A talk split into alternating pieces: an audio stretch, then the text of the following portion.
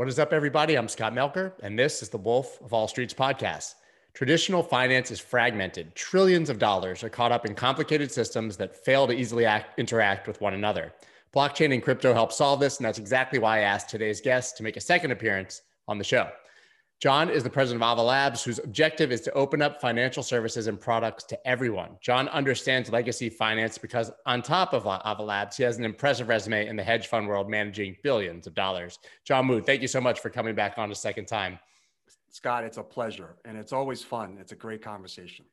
Awesome, man. I'm glad to have you back. And once again, before we get into the questions, you're listening to the Wolf of All Streets podcast, where twice a week I talk to your favorite personalities from the worlds of Bitcoin, finance, art, music, sports, politics, anyone with a good story to tell. This podcast is powered by Blockworks, the fastest growing media company in the digital asset space. You can check them out at blockworks.co. And if you like the podcast and follow me on Twitter, you can find my newsletter and basically everything else at thewolfofallstreets.io. So now to dive right into today's episode. I saw you recently had the opportunity to meet uh, Mayor Suarez down in Miami. What, what was that like? Because it seems like they've come out of nowhere as the uh, as the leader in the United States for uh, crypto and fintech. Well, I mean, you know, we've been growing leaps and bounds. Um, I think last we spoke, we were about like 40 people. Now we're you know pressing 100, and we are a very distributed um, global firm. And frankly, there's a lot of people now we're recruiting in the city of Miami, so we need to have a presence there. And Miami's done an unbelievable job of inviting people to come in and build and develop. They're, you know, they want the capital there, they want the intellectual capital there, and they make it very friendly and easy. So it was a pleasure meeting him.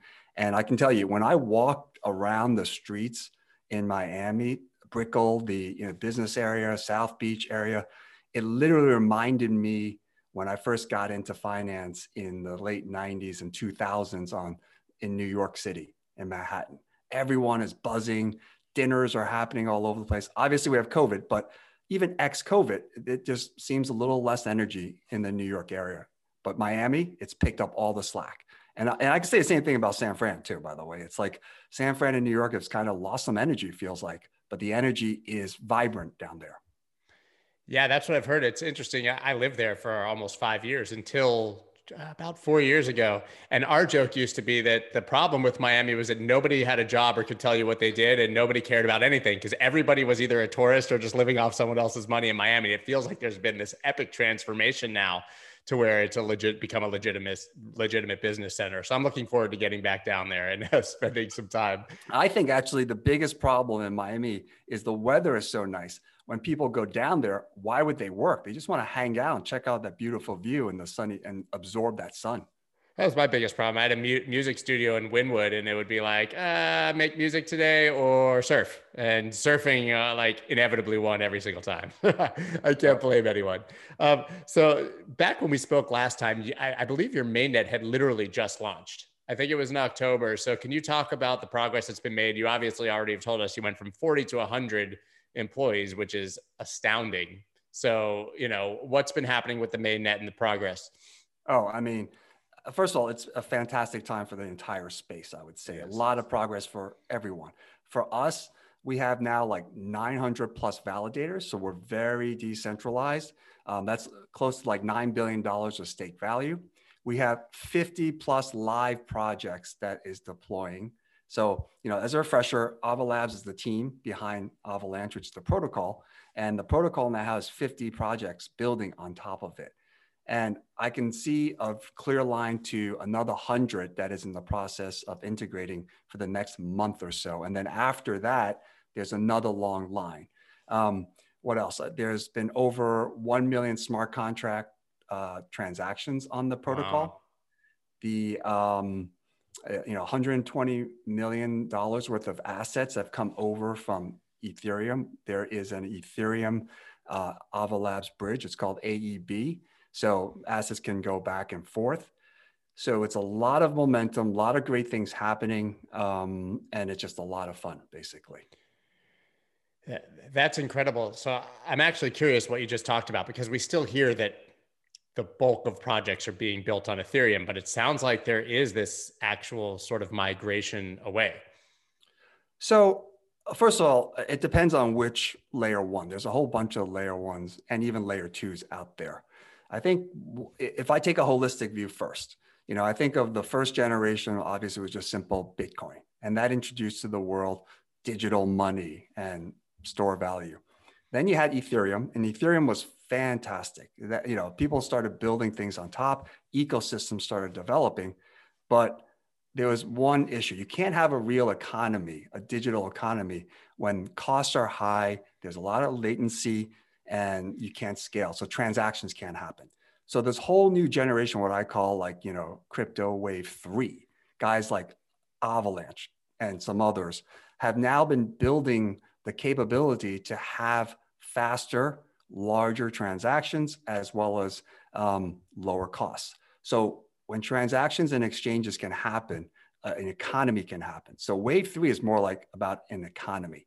And in terms of how we view Ethereum, we think of ourselves, Ava Labs at least, and then Avalanche, the protocol, as a not a competitor, a complement to the Ethereum ecosystem. And you know, when um, the team at Ava Labs developed our consensus protocol, it was th- with that mindset out there. So now Avalanche, a protocol that's out there, I think people who build on top of Avalanche have the same view. In other words, okay, there's a bridge. So people want to go back from Ethereum to us, they can do that. But because of different functionality, they can do different things and create different projects and things that perhaps they can't do over there. But over there, there are you know 2,500 plus devs and large uh, user base. So there are things we can't do that they're doing. And this goes with the other, you know, layer one guys, smart contract platforms as well. So I don't think of us as taking share. I think of they have about Ethereum 2500. The Avalanche protocol has about 300 developers. I think some of the other protocols have about the same. So that's coming from zero, sure, but 300, 400 is a nice amount. But still, that is still so low compared to the millions that are developing on iOS or Android. Right. So so Ethereum seems like this monster, but actually relative to any other space, it's quite small. Yeah. That's uh, right. That's but, that's interesting. You don't really think about that. Yeah. But that's, you know, it's interesting because, you know, I try to make analogs from my previous life as an investor. I really think though, uh, wave three is not going to be a winner take all in this thing. It's going to be more like winner take most you'll have your equivalent of a Facebook, and then you're going to have TikTok, Snapchat, Clubhouse, and everyone's going to have specialties that you just can't replicate being a massive generalist. That, that makes sense because to me, from from the outside, obviously, uh, I'm not a programmer or developer, and I'm, I'm not uh, you know intimately involved. But it feels like we've got this sort of Roman Colosseum gladiator like everybody trying to kill everybody vibe on the outside. It's nice to hear that you view yourself complimentary, but I'm assuming that it's still extremely competitive, you know, considering how nascent the market is and how fast it's growing. Oh yeah, it's very competitive, but I think competition in general is good. It makes everyone work faster, harder. Um, I don't know what the overlap in those de- developer numbers. I can just tell you that the people who want to go on Avalanche, they usually go on for two reasons. One, wow, costs are lower. And two, it's, wow, given this ability in the platform, maybe I can do this that couldn't be done somewhere else. Right. So they have the flexibility to maybe build exactly what they want that they can't build elsewhere, which right. leads me to the, the idea. You said that you've already had 50, which is incredible. What kind of projects are you seeing launching on Avalanche? Who, who is, you know, driven to use you guys as opposed to these other ones and why is that? Sure. So there, are, I would say there are two types of, um, of projects that have been building on top of the Avalanche protocol. One type is um, basically you end users, for instance, AMMs, people can use. The other type of projects I'll put in the bucket of tooling and infrastructure. So providing some functionality, taking advantage of a different type of technology, different platform that they can build something that perhaps they can't do elsewhere and anticipating for a multi blockchain world, so to speak. I mean, I think we were talking about covalent. That's a perfect example. when you have, and they're multi-blockchain oriented. Right. So awesome. the way I think about them, it's very simple. They they they are they have figured a way out to now and create partnerships to basically provide data. And when the data that they can provide in an easy interface, like kind of like an API you can plug in, allows developers to to actually unleash emergent dreams and technologies because now they have more tools and infrastructure to work with. So it's really two types. Some of them are user interfacing, and others are really the backbone that's going to lay the foundation for unbelievable amount of new projects and things that we can't even imagine right now. I was going to say, it makes you wonder what it'll look like in 10 years you know, with the velocity of um, how, how fast things are being built and improvements in technology, it just blows your mind what this could be. I, I kind of hope in 10 years, the answer is the way we treat AWS. It's just there. Yeah. And the benefit of, of this is not only is it just there, I hope we, we adjust for some of the issues I see with what I call Web 2.0. In other words, empowering the individual again giving them their own data, giving them more self-governance because it's distributed or decentralized governance, allowing them to have a vote in everything they do. I mean, um, as an early investor in a lot of these um, Web 2.0, call it uh, tech companies, it was fantastic in the sense that they provided a lot of um, great use cases for individuals. And then somewhere along the line, they took that data and started using it to quote unquote optimize my experience. And then yeah. that's okay. So I can buy something faster because they can show me something better. They can show me news feeds better. But I think somewhere along the line here, we kind of crossed that Rubicon. And now it's like, I own your data. I'm going to monetize your data and I'm going to use it to kind of manipulate you so that you will buy more stuff or or do something more so I can make more money off of you. And that is, you know, part of the reason why I think there is this great growth in blockchain and crypto because people look at this as a way to be empowered, as having a vote. I think to some degree, people became the, you know, started as the consumer and became the product, you know, and, and I don't know when that line was crossed, sort of as you talked about it, but that to me is the simplest term to view it as. But that definitely lends the question you're building these systems that can stop that, but they're not going to want you to. Right. And I've had these conversations where people say, yeah, they'll adapt because they'll have to. I don't buy that. Right. I think they'll fight it tooth and nail to the very end because this is how they're making their money. Well, they will. They will fight it from, but in the end, again, 10, 15 years from now, first of all, there'll always be parallel universes. That's usually how these things happen.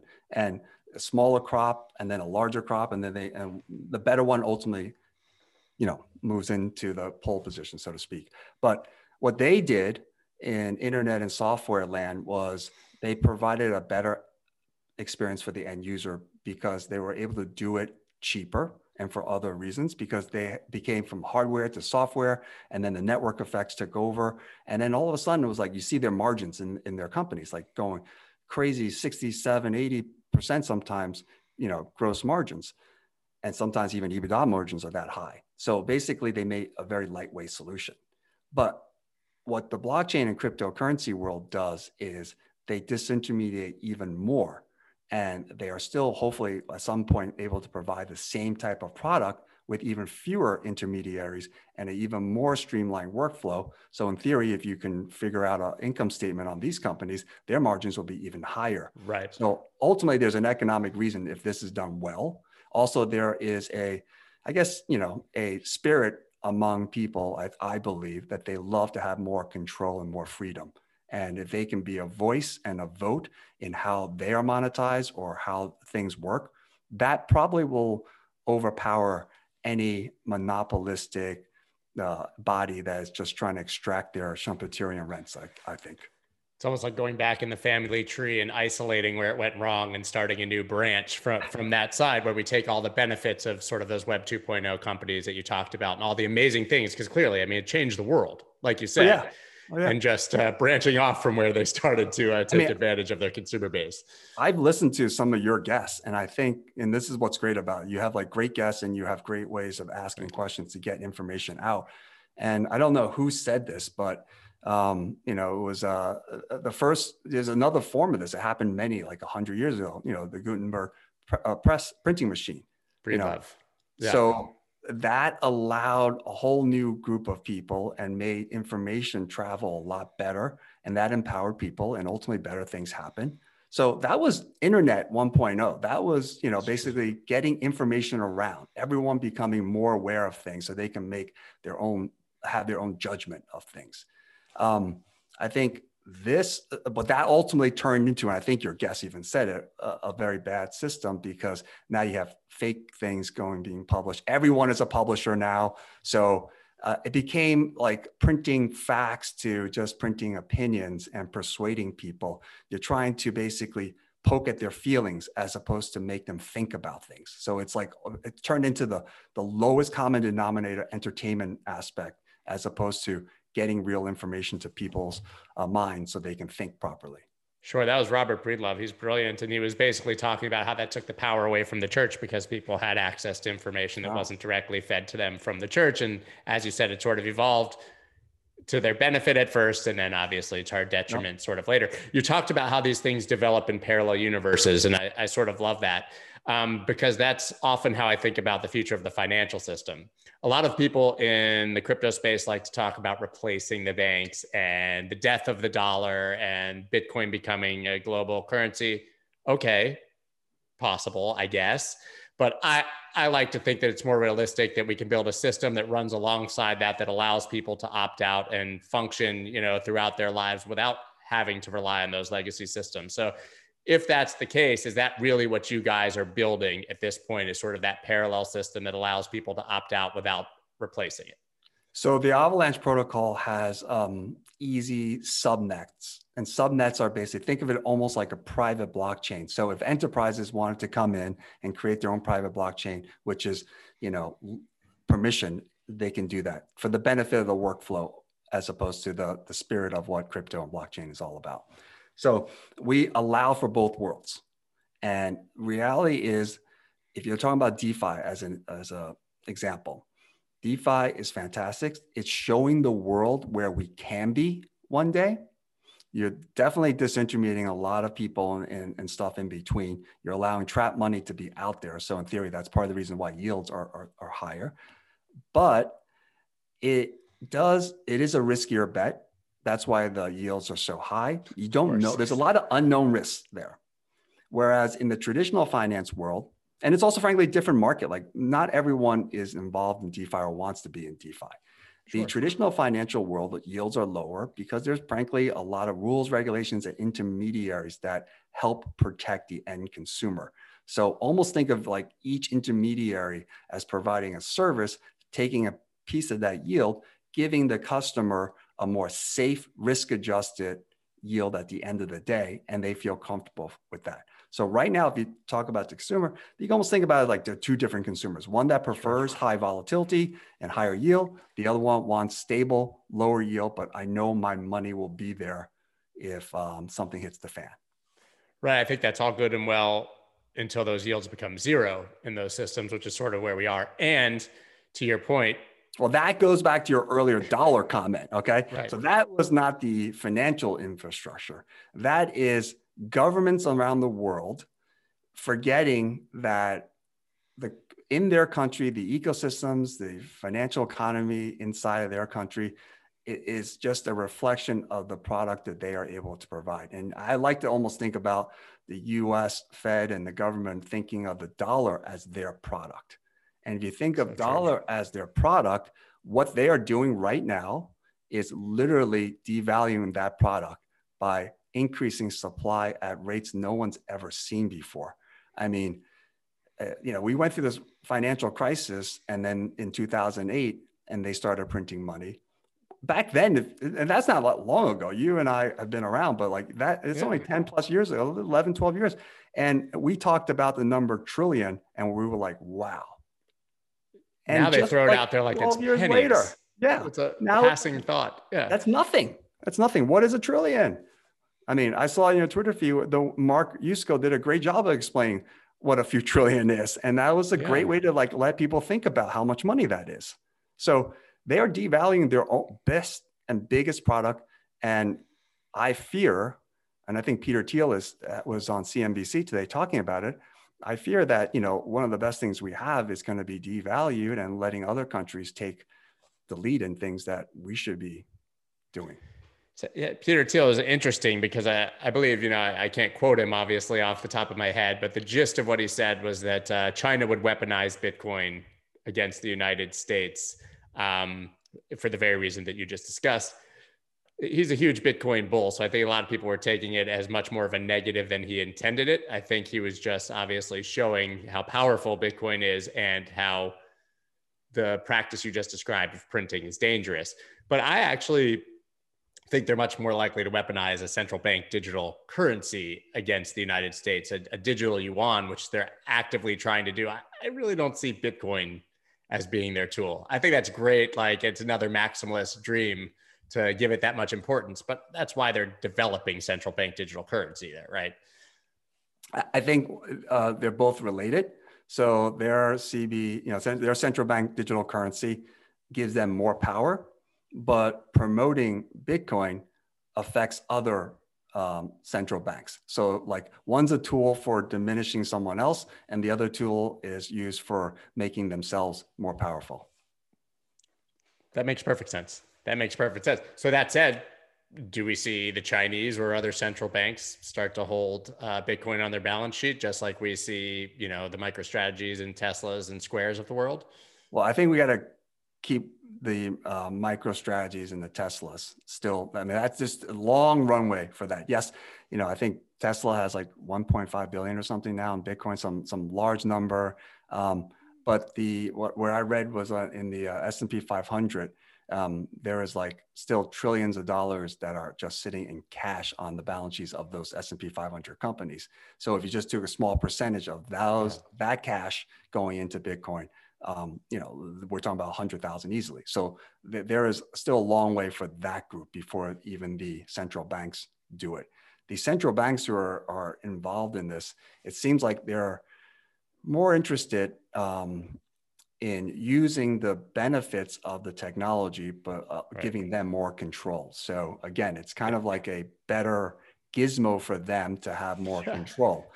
Yeah. I mean, eh, I say this all the time, but like a digital currency is a central bank wet dream, right? It's perfect yep. and uh-huh. control of every single penny. Well, yep. maybe not pennies in their case, but uh, they can control the money supply and every single transaction.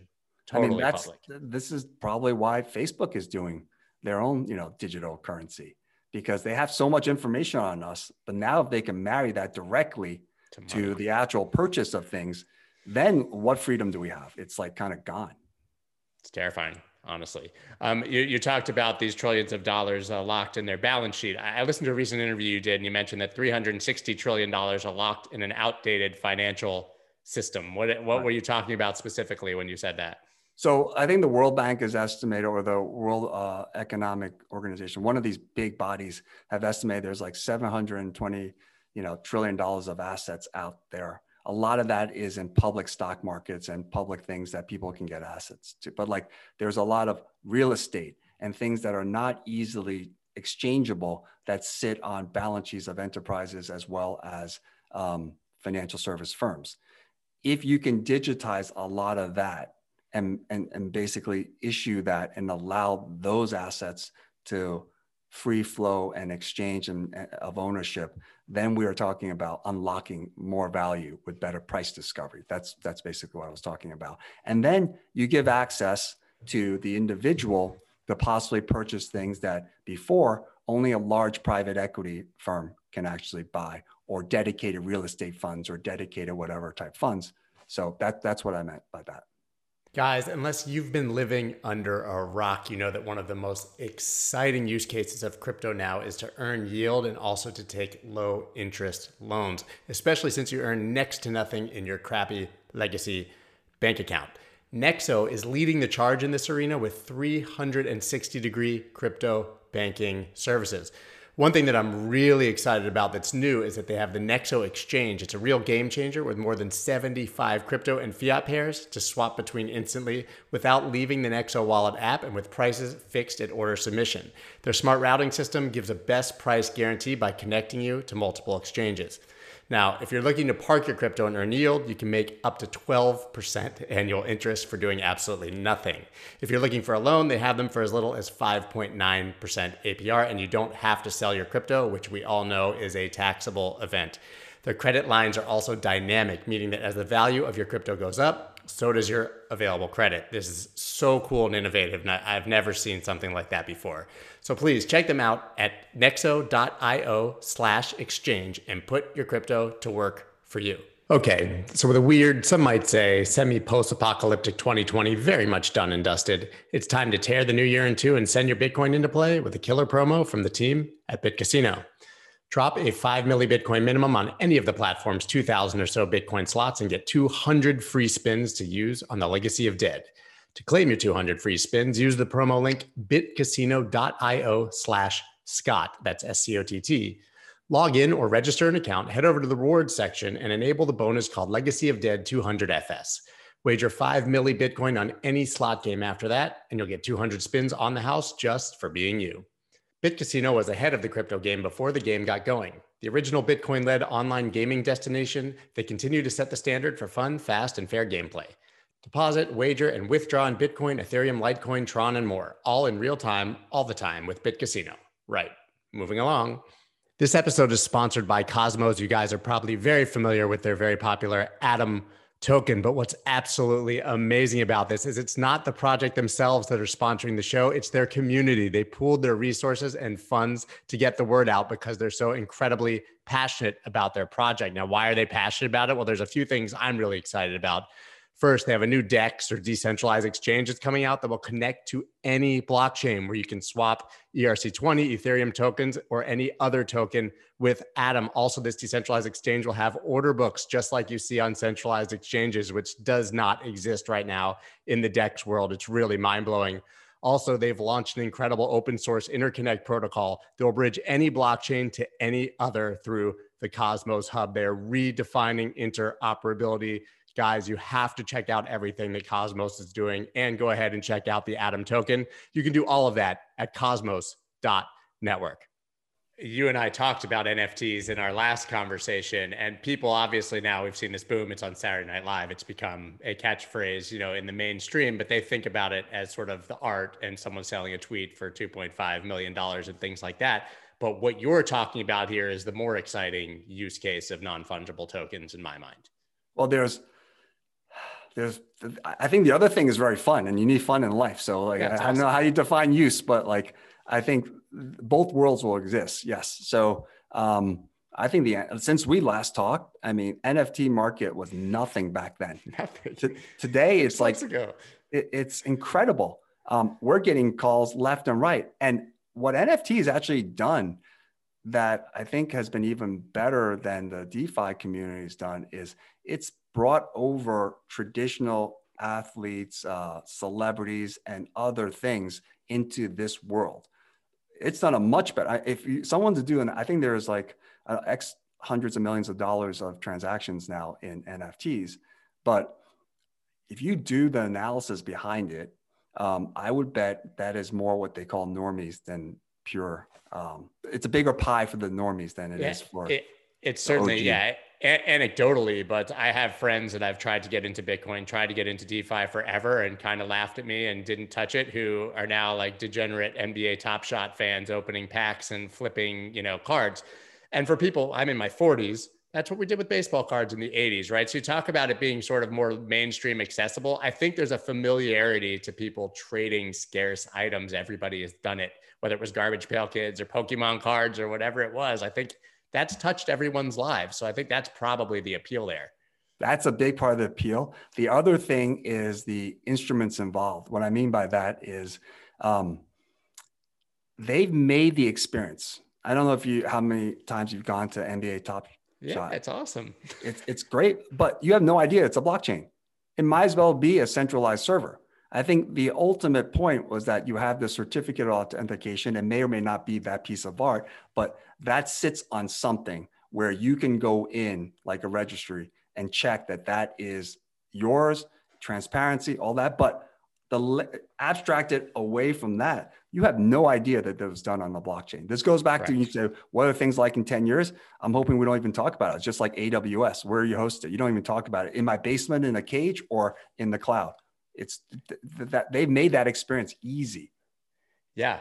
Uh, but that begs the question, which my same friend asked me about. He was like, "Well, what if like I, I, believe that's all built on Flow, right? Like, what if that blockchain just ceases to be used? What happens to all of my NBA Top Shot cards that I'm holding?" Great point. So, if I look at that at least the the uh, NBA Top Shot, and that's a great point. So, right now, Flow is a it's a good blockchain, but it's built on the classical uh, protocol. So it's fast, but it's not very decentralized and it's got its own little thing. But um, it's a closed system. It's almost like texting in uh, AOL days where you can only go back and forth with the other people on AOL. And I think you and I were a little bit too young, but there was a day where there was just Betamax and VHS. And oh, that's I remember. So and Betamax was pretty popular for a long it time. It was better. It, it was, was, a better be- technology exactly. and That's it just why. lost. Yep. Yeah, it, it was better it was quality was better, but what they got wrong was I think it was Sony, whatever. So like it was like Sony made the movies, Sony made the machines, and Sony sold it. So you had a very vertically integrated thing, and it was a closed system. And VHS was like, well, any studio can make a film, and anyone, any brand, Panasonic, you name RCA, whatever, you guys could all make it. And all of a sudden, that openness took over. So, I, I mean, I think there will be vertical specialists, as we talked about it before. So with uh, Flow, what they can do is create brand and create uh, a business development experience and competitive edge that way. And then hopefully they can have a great product for that's sustainable. But I like to believe, taking lessons from life of VHS and all the stuff we just talked about, the more multi-chain open network ultimately wins out in the long run yeah, let's just hope for people who are collecting that Flow doesn't become Laserdisc because remember those huge platters that looked like you and I are gonna CDs like, date ourselves. You should stop talking about this because you're going to lose your younger fans, and you have a lot of fans. yeah, I love those things though. My friend had them. I thought they were the coolest thing. It was like a huge mirror. But um, yeah. So I mean, I, I do agree. I think that you know the nfts just for for so many reasons are more mainstream uh you know accessible. And defi it's a little scarier because it's banking right? I mean it's your money. It's not fun. It's not a collectible. It's literally like some people want it to be their bank. But what happens so we've talked about obviously that there's all these intermediaries and it's a safer system when you're in legacy systems but that yield is gone. And we all know that there's too many intermediaries it'd be one thing if there was one person who checked off, but why are there five toll collectors in my transaction from bank to bank? But that, that's a separate topic. What happens when legacy systems start to co-op this, right? We've already seen the OCC say, hey, banks can custody Bitcoin. To me, that's not a far step from saying it's going to be collateral for loans, right? And we've already seen, hey, we don't need, you know, maybe we'll test stable coins instead of Swift transactions and these things. So what happens when those very systems that I guess we're trying to detach from start to co-opt our te- the technology and, and the benefits? Well, I think ultimately the answer is, and this is a long, long view. So I think there's a long runway for DeFi products. Um, basically, it's integrated with your life. And ultimately, that translates to a better user experience because somehow we figured out the right amount of assurance we need from intermediaries with uh, improved services and functionality of what I think DeFi can give you. And you inherent in anything, there's a trade-off. How much, you know, self-governance do I want, and how much uh, other things do I want to give up in order to gain that? Just like with Web 2.0, how much of the efficiency and fun parts about texting and all these apps do I want? And the question is, how much privacy and, and data of myself do I want to give up? And at some point, the people will vote, and hopefully there, there'll be a happy medium somewhere. Such an interesting question because Bitcoiners are so passionate about self governance and being your own bank. But I still make the argument that even if you explain that to your average person, more than 90% of people want nothing to do with being their own bank and self governance. In fact, they would give up almost anything for the convenience and the security of knowing that they didn't have to worry about it. Uh, yeah, again, not everyone's going to want the same thing. So, two products will exist exist for a long time, and um, for certain people, having self custody and then seeing what Robinhood and GameStop did, like conceptually, what happened there? Like Robinhood basically seemed to people arbitrarily just decided to make a new rule as to how much collateral. And then all of a sudden you wake up one day and you're on Robinhood and they said you cannot trade these stocks anymore. You feel like you've been gypped. Um, but if you were part of a decentralized system, one, in theory, you would have been, you know, uh, voting on that proposal. So at least you would have had some heads up. And then two, you custody it. So like, okay, it happened here. Fine. Everyone else wanted it, but it's a multi-chain world and it's easy to be interoperable. So I will take my self-custody GameStop shares and move to, I don't know, Schwab and then trade it there. So if you explain it like that to people, I think you tell people more and more to like, hey, I want to be self-empowered instead of at the uh, beck and call of giant tech companies or the government. Yeah, it's like Cartman in South Park. Screw you guys, I'm going home. You know, like I'm taking my ball and I'm going home. I don't want to play yep. with you guys anymore. And you have that option, but Robinhood traders didn't, right? And and not only did they not have that option, I think that somewhere deep in the terms of service that no human being has ever read, it basically said they can liquidate a non-leveraged position. You think you own a stock, so in this decentralized world, you literally custody it. You didn't even own that stock they liquidated people who thought they had just bought a stock like they had their whole lives on E-Trade or something, and they didn't. They had a uh, a line in a ledger on a centralized database at Robinhood as who was the ultimate custodian of all of those stocks, basically. So nobody, yeah, people just didn't even realize they didn't own their stock, and I think that that's like, if any example in the past few months just shines such a sh- bright and impenetrable light on this, that Robinhood GameStop thing was you know why DeFi is necessary. Whether it's for you or not is a different conversation, but Correct. why we need to have it. Absolutely, that's why I'm a big proponent for DeFi. I'm I'm a proponent for choice. Okay. Yeah. This exactly. is what this does, and transparency. You, again, going back to Robinhood, all these terms of services in these huge tech companies, like they know no one can actually read it because you actually read those terms of service. You would never, never, actually do anything because it takes too long to read those things. Some lawyer, a team of lawyers somewhere put it together to basically absolve these companies of all their responsibilities. Yep. So like, fine. Uh, let's I'm have a think tank of everything that could possibly go wrong and list it right somewhere. Exactly. Exactly. Like if I'm going to take full responsibility for everything that happens here, then let me monetize myself or let me have choice into what happens. Right. And I mean, talking about, you know, eventually the banks coming in or how there would be this sort of marriage between legacy systems and DeFi. I mean, we're seeing real adoption from a lot of companies, right? PayPal, Visa, MasterCard, Goldman, Morgan Stanley, and they're all sort of adopting crypto in different ways. It's sort of fun to watch. None of them are certainly going fully down the rabbit hole, right? But they're all finding the part that works for their business and starting to test the waters, it feels like. What do you make of all that? Well, I think um, they're listening, especially, you know, I've had conversations with a lot of those players. And if you look at a PayPal, for instance, you know, they have 300 million users and 29 million merchants on the other side they basically have listened to their customers and customers are telling them they want this. So the way they're going about it is actually quite smart, in my opinion.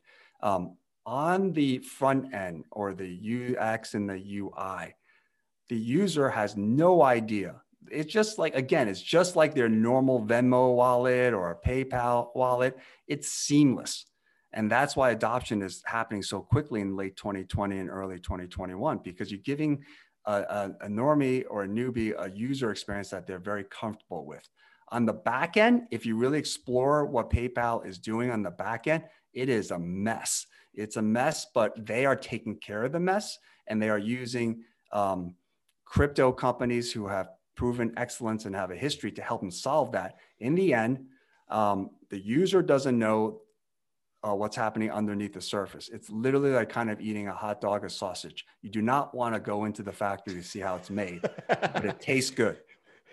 Yeah, it makes total sense. And that that's the same thing. People just want something that's familiar, right? Nobody wants to go. I mean, there's people who do, but the biggest barrier has always been like trying to explain to someone going to get a private wallet and how to send their coins there and typing in that long address. But if you just go on PayPal and you hit a button that looks just like the other button you've always hit on PayPal, it's super easy.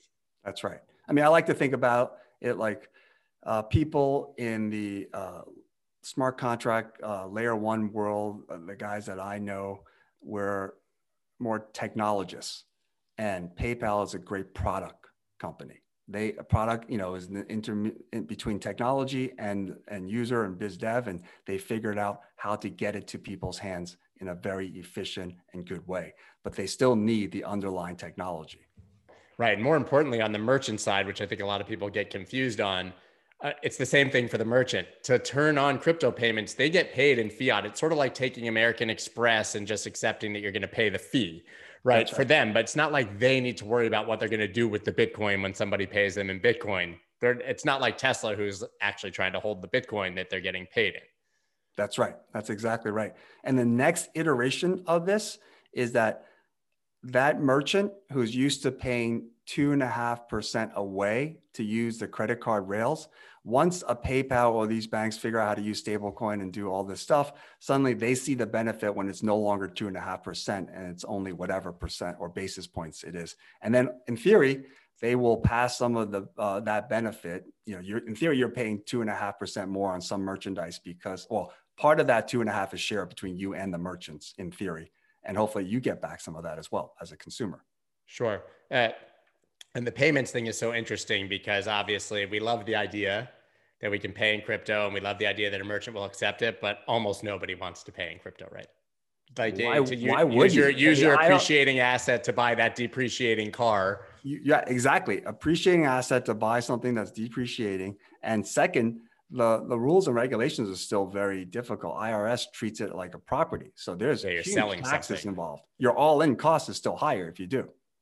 Right, because you're selling your Bitcoin to buy that car. So That's if you're right. in the top tax bracket and buying a Tesla, you basically have a 37% liability, like a tax liability on top of the price of your car.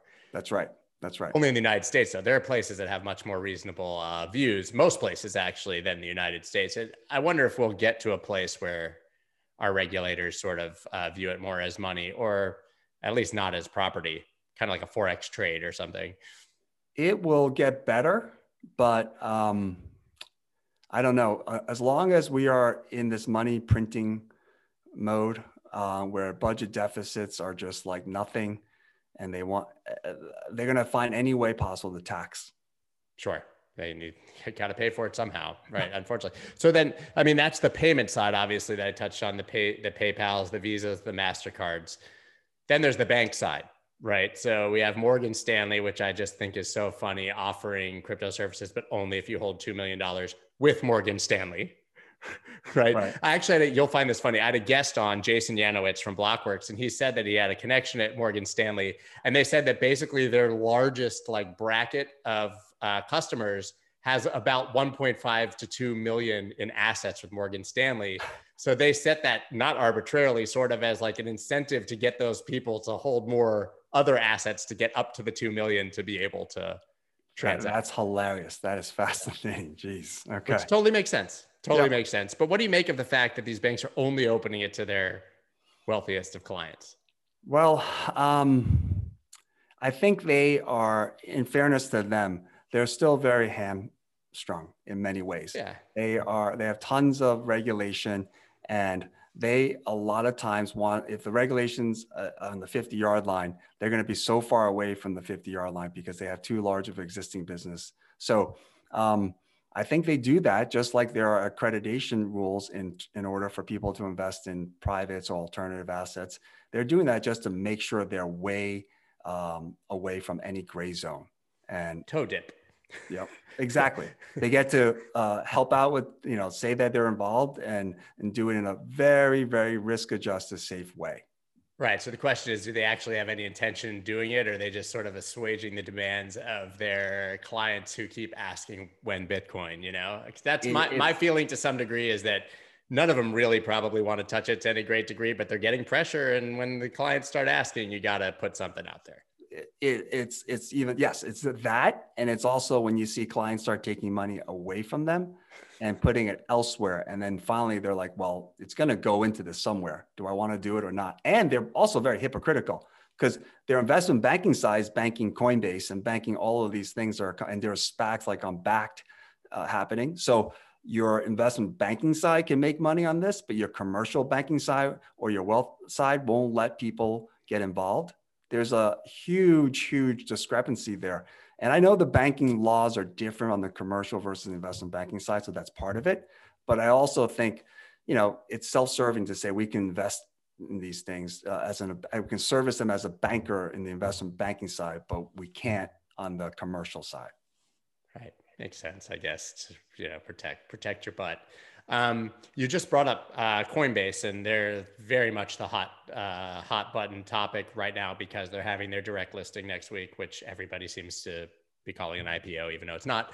Um, but hey, whatever, it's semantics, right? Um, but it's interesting. They just reported uh, first quarter earnings, and I mean, without going into the numbers, it's a trend we see, I think, across all exchanges and everything crypto related, but they effectively crushed all of 2020 in the first quarter of 2021. I think they had 56 million new users in 2021 in three months and like 42 or 44 or something in all of 2020. It, I don't even know what to say. When I looked at that, I was just like, holy cow, this is insane. Um, but I think there's two takeaways from that.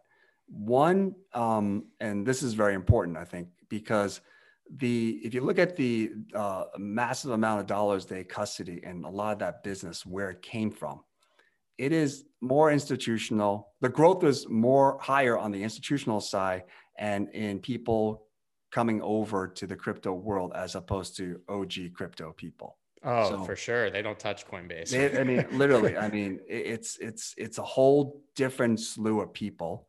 Um, but I don't think people realize that they are all these new incoming people are actually doing DeFi and everyone else a huge service. Um, sure. So this money comes over in Bitcoin. Usually they play around and then they somehow find Ethereum because it's fun. And somehow they get into like USDC.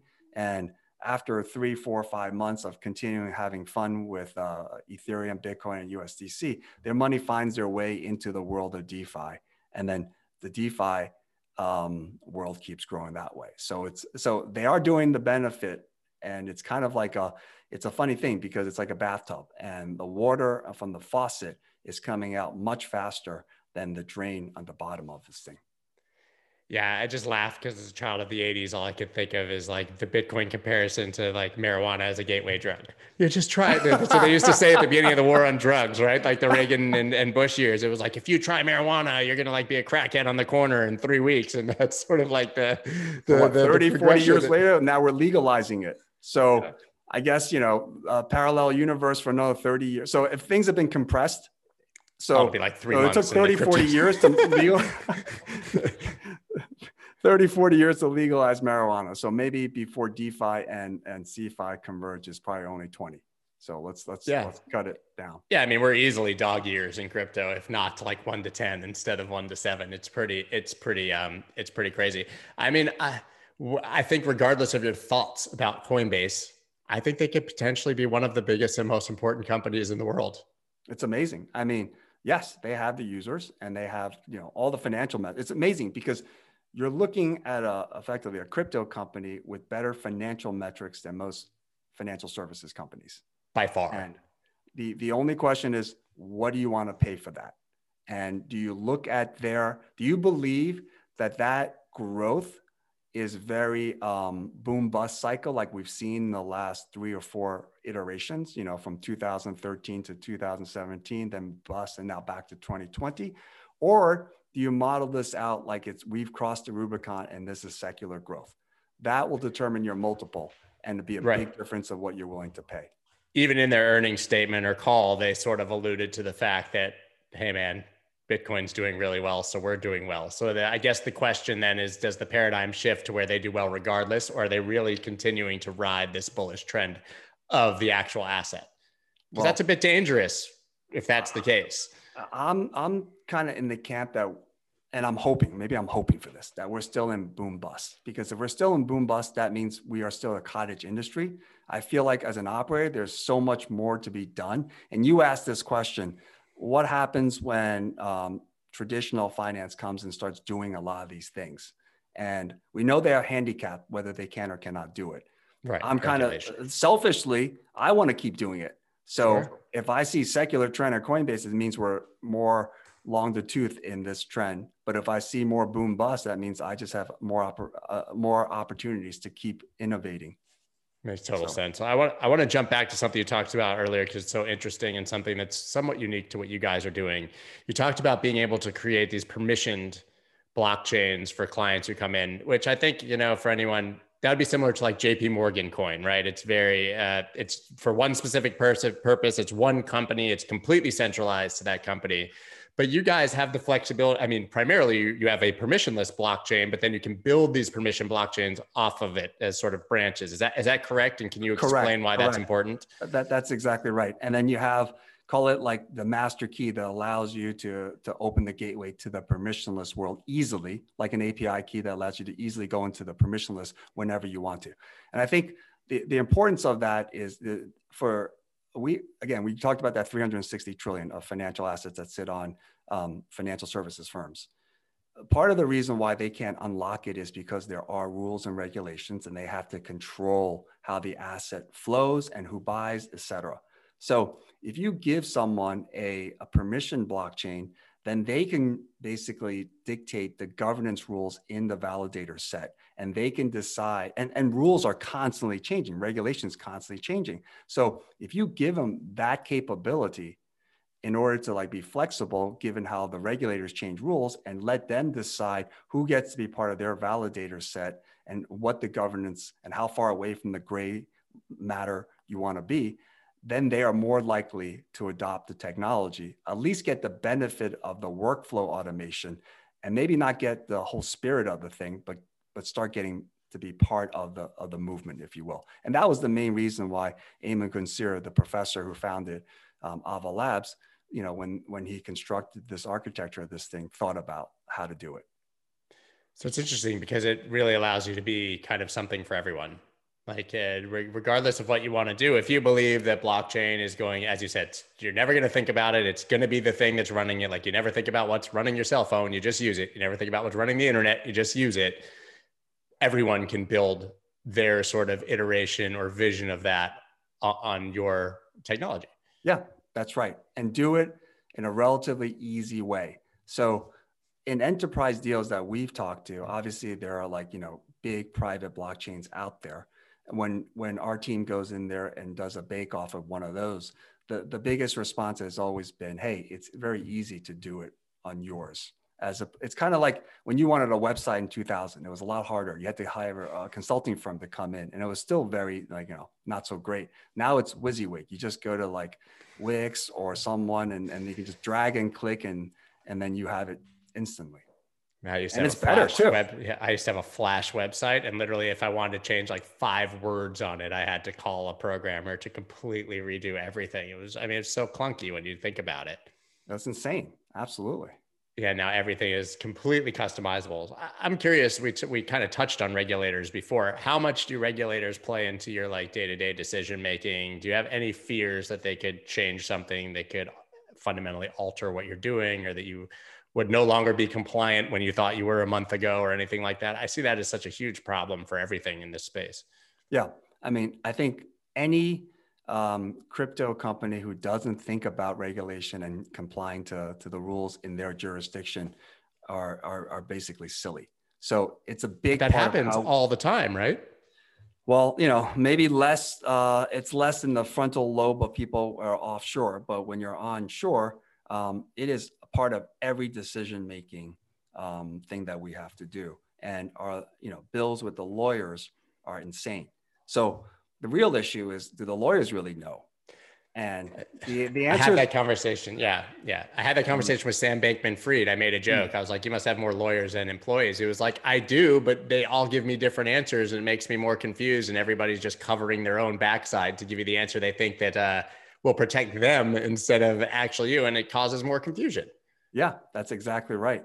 Um, and ultimately, that's why you know that's why all his things are domiciled over in Asia. Just like it, it makes it easier for him to do a lot of things, but, yes. which is another problem we talked about, like keeping the lead here. I mean, we still have unbelievable capital reserves in this country that want to get involved in this. We have great innovation.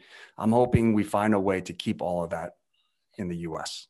Well, it does seem like we have some are having a transition transition to at least some people in power who have an understanding or belief in it. Uh, Gary Gensler, obviously, I mean, teaches blockchain and you know SEC at the head of SCA, Hester Peirce. You know, we have senators like Senator Loomis talks about being a hodler and like all these kind of cool things. So I think we are making progress and that we probably do have advocates for the first time in government.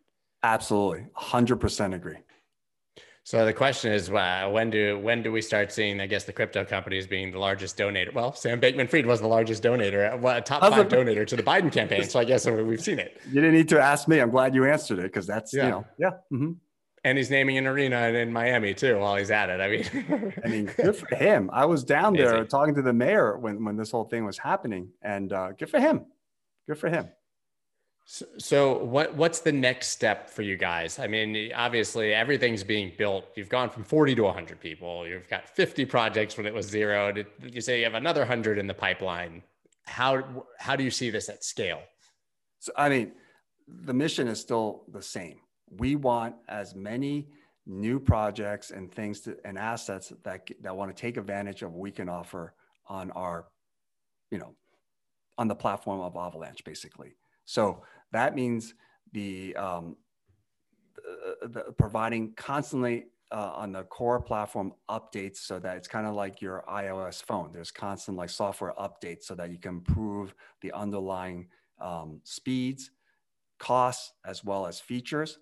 So that's on the you know the platform level, and then on the uh, uh, business development front, it is to be out there and figure out what tooling like a covalent or infrastructure stuff that you need and and reach out to players and and and have them build it on top of avalanche so that more developers can have even more creative things to build. So i think the answer is we're probably not going to be done until a big portion of that 360 trillion is actually flowing through crypto either through us or with you know our our um, you know friends in the space and that happens when that land that you're talking about that's locked up and it's so impossible to transfer the deed or escrow the money. That happens when that land is represented by a non fungible token and you can just sell your land to me and we send it over the blockchain. We're done. Either right? a non fungible token or some other, uh, I'm sure, you know, in a year from now, we'll be talking another three letter acronym because someone's maybe, you know, NFT better. Even, even since we've, well, actually, it's not true. It's been a, a couple of years. Like we've gone from ERC 721 to 1155 right. with slightly different features. So this is evolving. And um, sure, the answer is similar to what you said. It won't be the same three letter acronym. Right. So we're just effectively eliminating all of those middlemen, making a transaction that's directly between two people, which allows it to happen when it's almost impossible in the current as close as possible. When you when you can eliminate all of that, ultimately you and I have the best experience and the cheapest experience. I love the idea. I just, it's very frustrating to think about how difficult they're going to make it to get there. Because oh. all those toll collectors, I mean, they're the wealthiest people in the world and they've made that wealth by being the toll collectors. Tell Sam to donate more. Seriously, seriously. Uh, what's five? Five million is like drop in the bucket. It's absolutely nothing. Come on. Exactly. So what do you think? I'm just curious, totally separate topic. I'm curious if he had five on each side and then all of a sudden publicize this side when the results are in.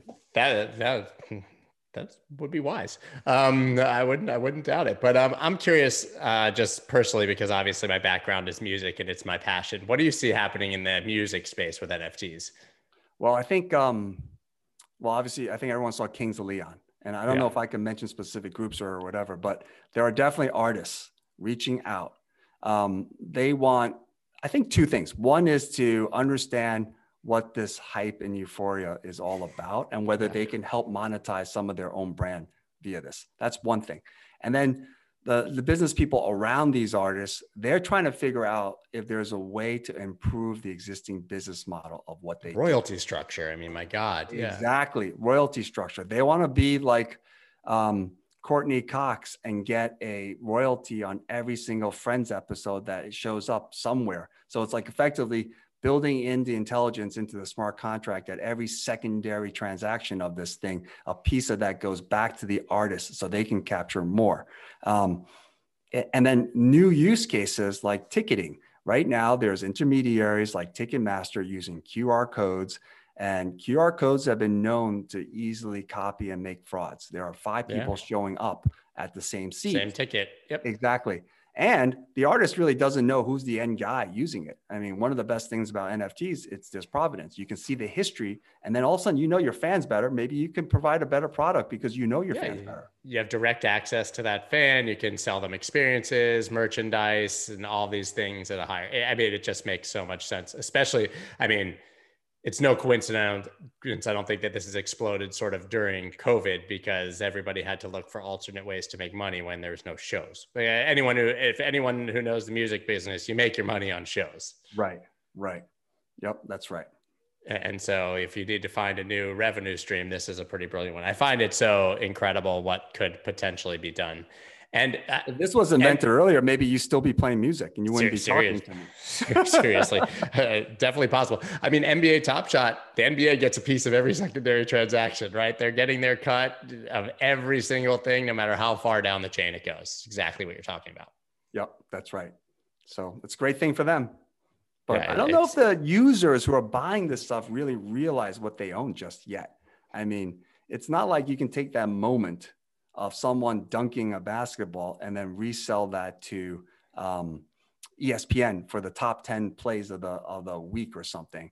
It is more like your baseball card thing, um, which yeah. is like, hey, it has some value to me for whatever reason, sentimental value or whatever, but it may not have much value to anyone else until that guy becomes, I think you said Mickey Mantle or something. Yeah, it's, I mean, it's exactly right. I've used the my my huge collection of '80s baseball cards for examples of many things because I basically had to light them on fire and donate them after I thought they were going to be my retirement, but they weren't scarce, right? So I mean, it, they printed so many at that at that time in history, but that doesn't, uh, you know, as you alluded to, it doesn't take away from the ones that are scarce and have real value. And also, I mean, when when it comes to the NFTs and music and stuff, sometimes you just need that one guy who thinks it's really valuable. You only need one person to buy it from you so that's right. You know, not way, everybody has to accept it. Uh, as you know, I listen to your podcast because they're so great. Not only are they educational, but they're entertaining. And but you gave me like a lot of relief because for many years, I in the 80s used to collect baseball cards. I played baseball in college. I love it. You know, and I had these giant, you know, boxes, shoe boxes of all these cards. And frankly, they're probably still in some basement in my mom's place with collecting mold and mildew or whatever. But like, I I always thought like, whoa, this could be so valuable. One day I'm gonna go take them Same. and I'm gonna go trade it in.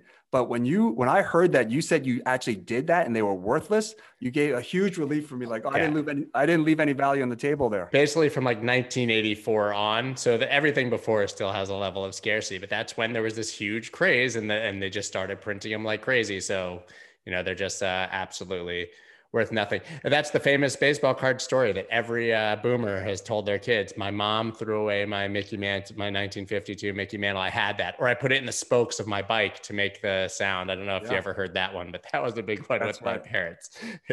well, these uh, kids trade Pokemon cards now. I wonder how yeah. that's going to turn out 20 years from now. I don't know, but man, they're making millions doing it. It's unbelievable. Mm-hmm. Yeah. So good for them. Yep. I respect the hustle for sure. So I know we're up against it here. Where can everybody uh, follow you guys and follow you after this conversation? Thanks. First of all, it's a lot of fun. So for Ava Labs, the easiest way is to go to the website, avalabs.org. And that'll get you, if you're a techie, into the Discord channels there, or if you want to be part of the community where you can go there, just go to that website and then learn more about us.